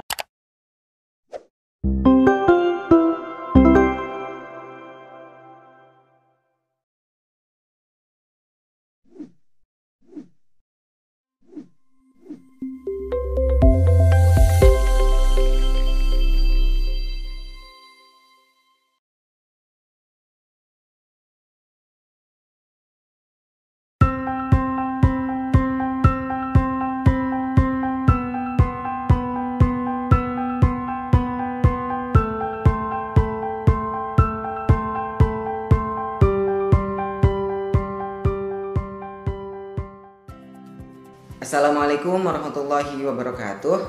Perkenalkan, saya Yogi Ariana, mahasiswa Teknik Mesin ITB 2018. Di sini saya diamanahkan sebagai Ketua Panitia Pelaksana Program Ramadan dan Idul Adha Masjid Salman ITB tahun 1441 Hijriah. Oke, mengingat situasi dan kondisi yang ada pada saat ini di mana negara kita berada di tengah-tengah pandemi COVID-19 yang semakin memuncak sehingga banyak bentuk program dan bentuk acara lainnya menjadi dibatalkan atau dibatasi. Nah, begitu pula dengan kegiatan Ramadan dalam hal ini panitia pelaksana program Ramadan atau kita sebut dengan P3RI setiap tahunnya memberikan pelayanan bagi jemaah, bagi masyarakat untuk bisa melaksanakan nuansa Ramadan di Masjid Salman. Nah, karena itu kami di sini berikhtiar untuk memberikan pelayanan dalam bentukan lainnya di mana bentukan ini pun insya Allah akan mendukung seluruh komponen yang turut serta untuk menghentikan laju COVID-19 di negara kita ini. Yang pertama ialah poin edukasi, di mana bentukan kajian online dan kelas online kami coba adakan. Dalam hal ini kami akan memberikan pelayanan dalam bentuk kajian-kajian online yang insya Allah bisa untuk dikonsumsi atau diterima untuk seluruh lapisan masyarakat. Kemudian poin yang kedua ialah poin keberkesanan. Bagaimana caranya supaya Ramadan tahun ini tetap bisa memberikan keberkesanan bagi kita sehingga meskipun kita berada di tengah-tengah COVID-19 ini kita masih tetap bisa untuk merasakan nikmatnya Ramadan untuk bisa tetap merasakan nikmatnya ibadah juga di bulan Ramadan karena Ramadan ini seperti kita ketahui banyak pahala dan ampunan yang berada di dalamnya. Kemudian poin yang ketiga ialah poin semangat berkarya. Nah mana poin semangat berkarya ini kami coba inisiasikan ya terutama bagi generasi-generasi muda. Uh, yang mana dalam hal ini kami coba uh, dalam program lomba-lomba. Nah, program lomba-lomba ini bisa uh, kita akses bersama-sama baik di akun Masjid Salman ITB maupun akun P3RI terutama di Instagram. Kemudian poin yang keempat sekaligus yang terakhir ialah poin untuk semangat menebarkan manfaat di mana di sini kami ingin tetap bisa memberikan manfaat sebesar-besarnya walaupun kita tidak bisa bertatap muka seperti tahun-tahun sebelumnya. Nah, maka dari itu di sini kami ingin tetap memberikan pelayanan dan juga poin kebermanfaatan kepada seluruh masyarakat sehingga harapannya Ramadan tahun ini akan menjadi Ramadan yang tetap berkesan, Ramadan yang bahkan dikenang, Ramadan yang menjadi starting point untuk bisa menjadi pribadi yang lebih baik lagi. Nah, maka dari itu, mari kita bersama-sama suasanakan, nuansakan, ramaikan Ramadan tahun ini. Kita sambut bulan suci yang mulia, yang mana Allah telah menurunkan Al-Quran di dalamnya, yang mana begitu banyak pintu kebaikan yang telah dibukakan untuk kita, sehingga kita bisa merasakan bagaimana nikmatnya berbagi kebaikan bagaimana kita bisa secara utuh menjadi satu tubuh sebagai muslim maupun mungkin kita bisa memberikan manfaat kepada yang non muslim sekalipun Semoga kita semua diberkahi dan bisa berjumpa dengan bulan Ramadan tahun ini dan semoga Ramadan tahun ini akan menjadi Ramadan yang lebih baik dibandingkan Ramadan-Ramadan tahun sebelumnya. Assalamualaikum warahmatullahi wabarakatuh.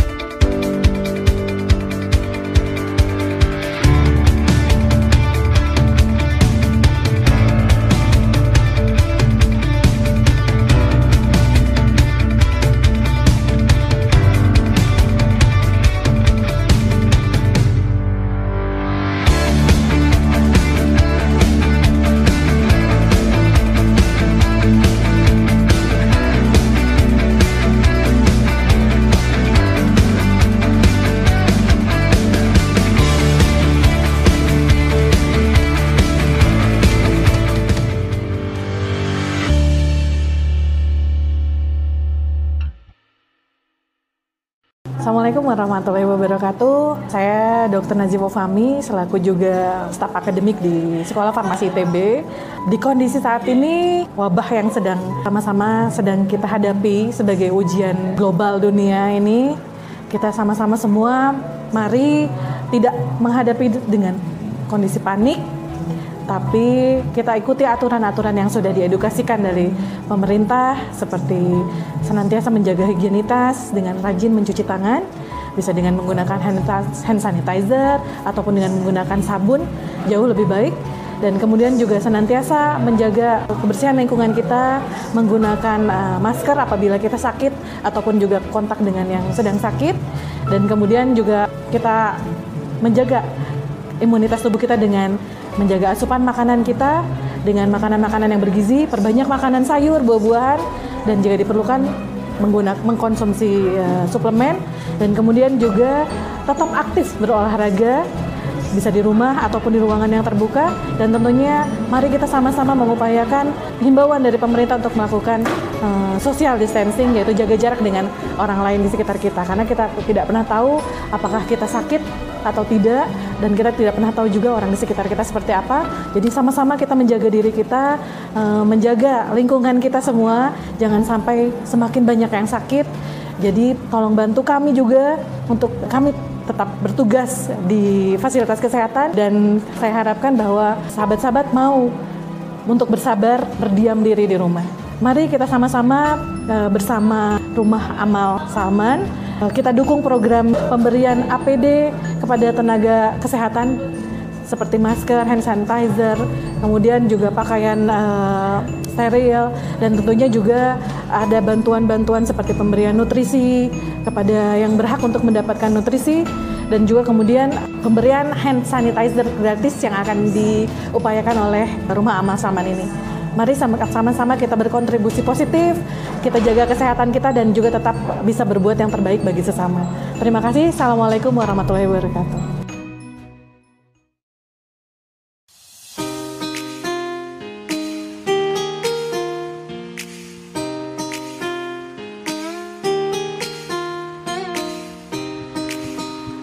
It's your prayer time